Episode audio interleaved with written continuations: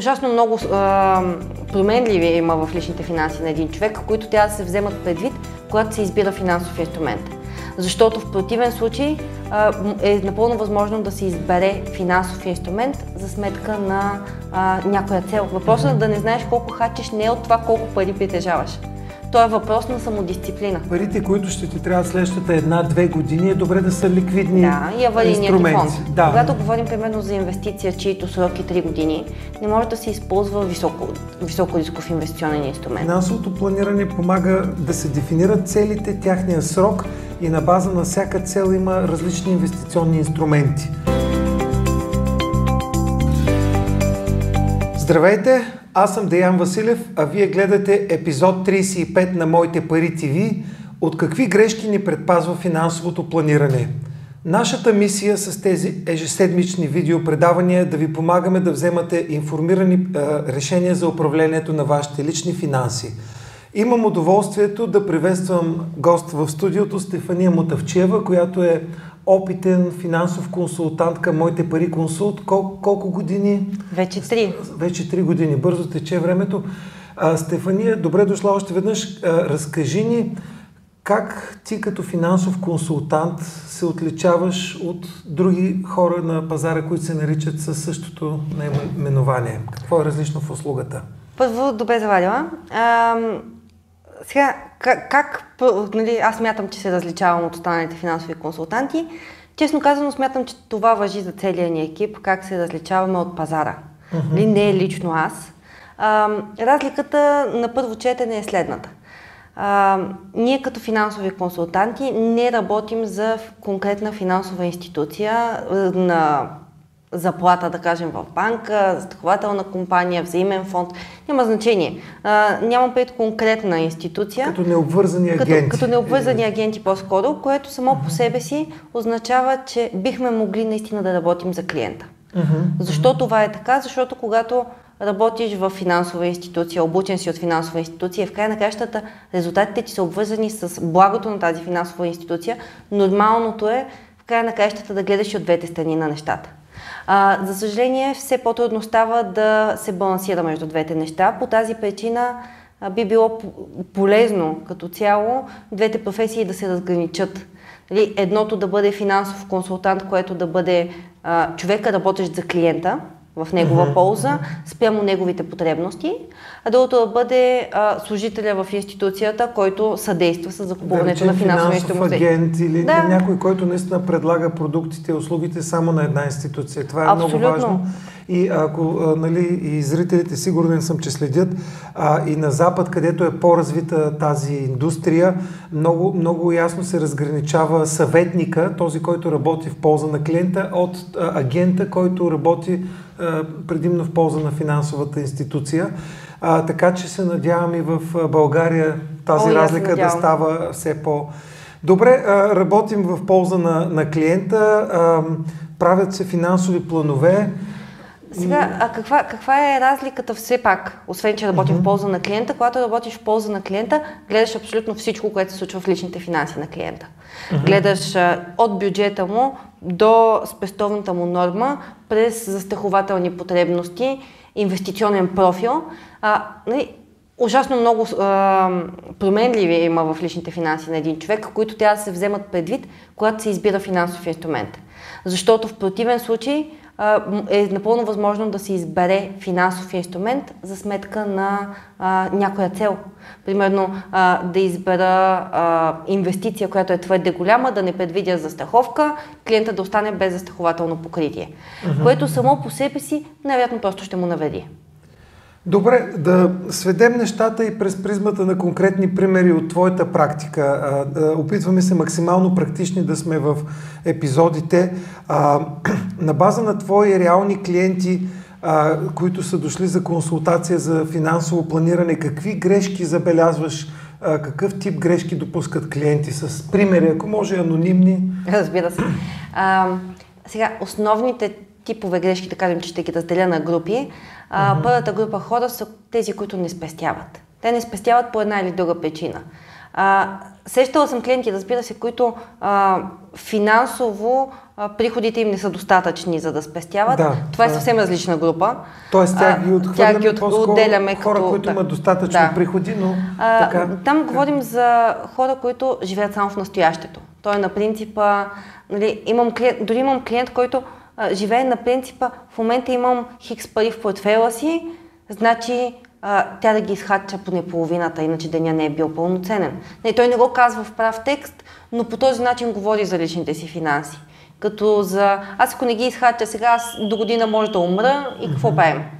Нали, а, на принципа на а, не, не събирам никакви пари, защото утре, няма да има утре, ние в края на кращата, защо ядем днес, като утре няма да имаме нужда от енергия? А, другото нещо е, че а, много хора, а, пък, които имат по-високи доходи, не събират пари, защото не знам как да не позвучи грубо, но може би по-скоро са нещо като благотворително дружество за хората около себе си. Ага. Те а, правят следното. Изкарват примерно, да кажем, 6000 на, на месец, а от тях хачат 4000 и му стават 2000, които Никога не е излишно да дам малко пари на, на, този, който, на този приятел, който в момента го е закъсал, на роднините си, които не са казали, че имат нужда, но аз все пак искам да им помогна, правят подаръци. Това а, много често е срещано при отношения между мъж и жена. А, нали, а, мъжа изкарва повече пари, без да живеят заедно, без да са с общ бюджет, Просто а, прави прескъпи подаръци на половинката си. понякога това е част от играта, но пък а, ставайки рецидив, както ти казваш, т.е. тези хора а, не мислят за себе си достатъчно и прекалено Няма щедри. проблем. Правим финансов план, заделя колкото му трябва за целите, с другото да подарява на когото иска. А, да. Но да е подсигурил себе си все пак. И, и, и бъдещето да си и в края на краищата ако с тази жена, да кажем, имат бъдеще дългосрочно, може би тази жена би предпочела той да се е погрижил за големите им цели. Нали? А, може и обратно да. да Тоест не спестяват достатъчно. Има ли, имаш ли други примери от клиенти, които не могат да спестят, обаче какво им пречи? А, значи, сега, а, много често клиентите нямат представа къде хачат парите си. Ага. Това е много сериозен казус защото когато нямаш никак, никакво бюджетиране и в един момент имам, имам случаи с клиенти с петцифрени заплати, които mm-hmm. просто нямат идея къде си хачат парите. Нямат представа колко хачат, за какво ги хачат от типа на, нали, може ли да не знаеш къде си похачил 15 000 този месец и да хачиш по толкова всеки месец назад? Явно сериозни клиенти имаш, но а, не си бюджетират нещата, нямат... А, да, това може да бъде надребно, може да бъде с хора, които имат а, много ниски доходи, хора, които имат много високи доходи. Едно и също е. И не зависи от това колко изказваш. Въпросът mm-hmm. да не знаеш колко хачиш не е от това колко пари притежаваш. То е въпрос на самодисциплина на самодисциплина. А, ние често съветваме а, човек като се постави цели в началото на месеца да заделя Абсолютно. спестяванията и остатъка да харча, а не... Абсолютно. Така че да, това е наистина грешка, която явно и ти така се сблъскала с реалните клиенти. Друг, друг вид грешка, друг кате, вид категория да разкажеш? А, друг тип клиенти са тези, които обикновено имат а, събрани някакви средства и не ги управляват а, разумно или mm-hmm. по, по подходящия за тях начин. Това може да бъде свръхликвидност, т.е. твърде много пари в депозити, да кажем, или в кеш. Също mm-hmm. нали, сме го срещали. Ам... Под ликвидност имаме предвид парите, които ще ти трябва следващата една-две години, е добре да са ликвидни да, и инструменти. Фонд. Да, но ако с, с пари за пенсия ги държиш в ликвидни инструменти, които бързо можеш да ги изтеглиш, но ниско доходни, това, това е грешка. Това имаш предвид. Това е, означава всичките ти пари, които имаш събрани, да, а, да, да губиш от инфлация от тях. Тоест, това не е работа за дългосо, в дългосрочен план. Това е просто парите ти сега в момента ще стават все по-малко всеки изминал ден. Добре, засегнахме проблем или грешката с свръхликвидност, когато клиентите прекалено много средства държат спестени само в депозити. Какъв друг тип грешки допускат клиентите? А, относно клиентите, които все пак имат натрупани средства или имат възможност да заделят средства или дори самодисциплината за това, има още два типа основни е, подтипа грешки. Единият е свърхзастраховане.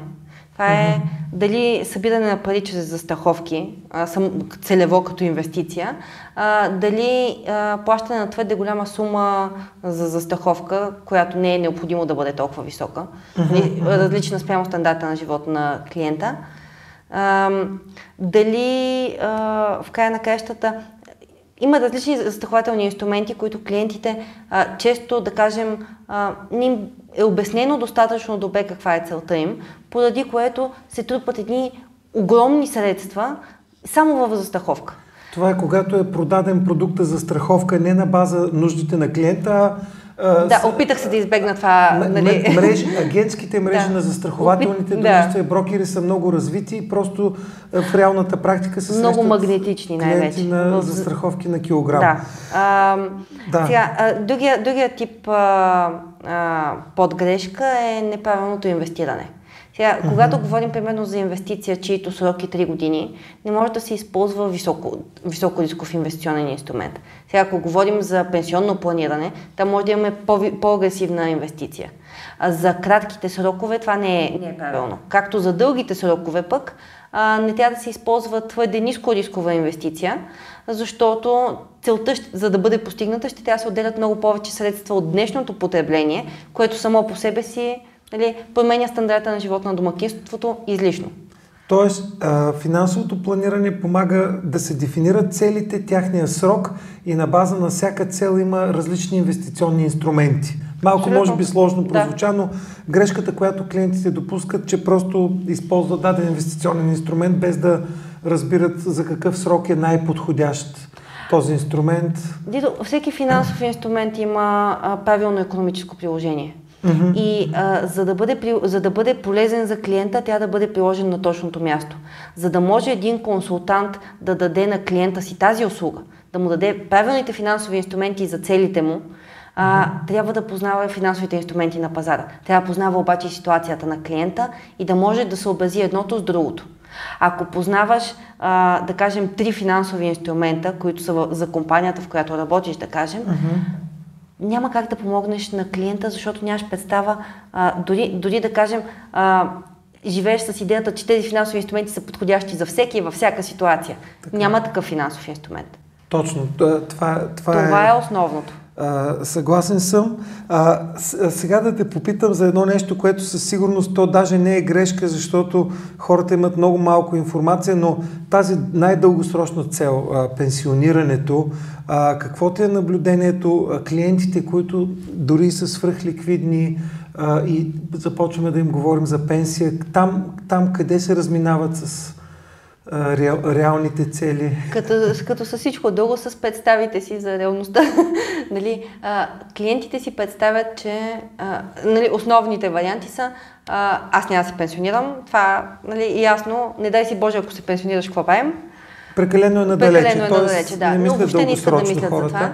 А, вариант 2 а, поставят твърде малка сума за пенсия, защото не предвиждат а, кариерното си развитие, не предвиждат дори личностното си развитие, нуждите на домакинството си, на семейството си, колко голямо ще бъде това семейство, а, как искат да живеят, как ще искат да живеят някой ден. Това за по-младите клиенти. За по-младите клиенти е много сериозен фактор. 2000 лева. За много сериозен фактор, да. Не си представяш, че стандартът ти на живот след време да. Абсолютно. А пък по-възрастните клиенти обикновено имат обратната а, гледна точка, която е, изкарвам примерно да кажем 6000 днес, искам да получавам 6000 като пенсионер, обаче съм на 55. Нали, което само по себе си пък малко осложнява сметката. Те не са нали? спестявали достатъчно. Хубавото е, че обикновено нямат други цели за постигане, mm-hmm, но, не са, но не са тръгнали достатъчно рано към тази. Да. Така че на време трябва да им кажем, като станеш на 55, най-вероятно ще искаш да получаваш като пенсионер толкова, колкото получаваш в този момент като заплата. Смяташ ли, че на 55 ще имаш същата заплата като днес? Тоест, а, а, от една страна, а, поставяне на реалистични цели, какъв доход да. трябва да има човек, мислене за дълъг период, всичко това звучи като много трудно човек сам да си го представи.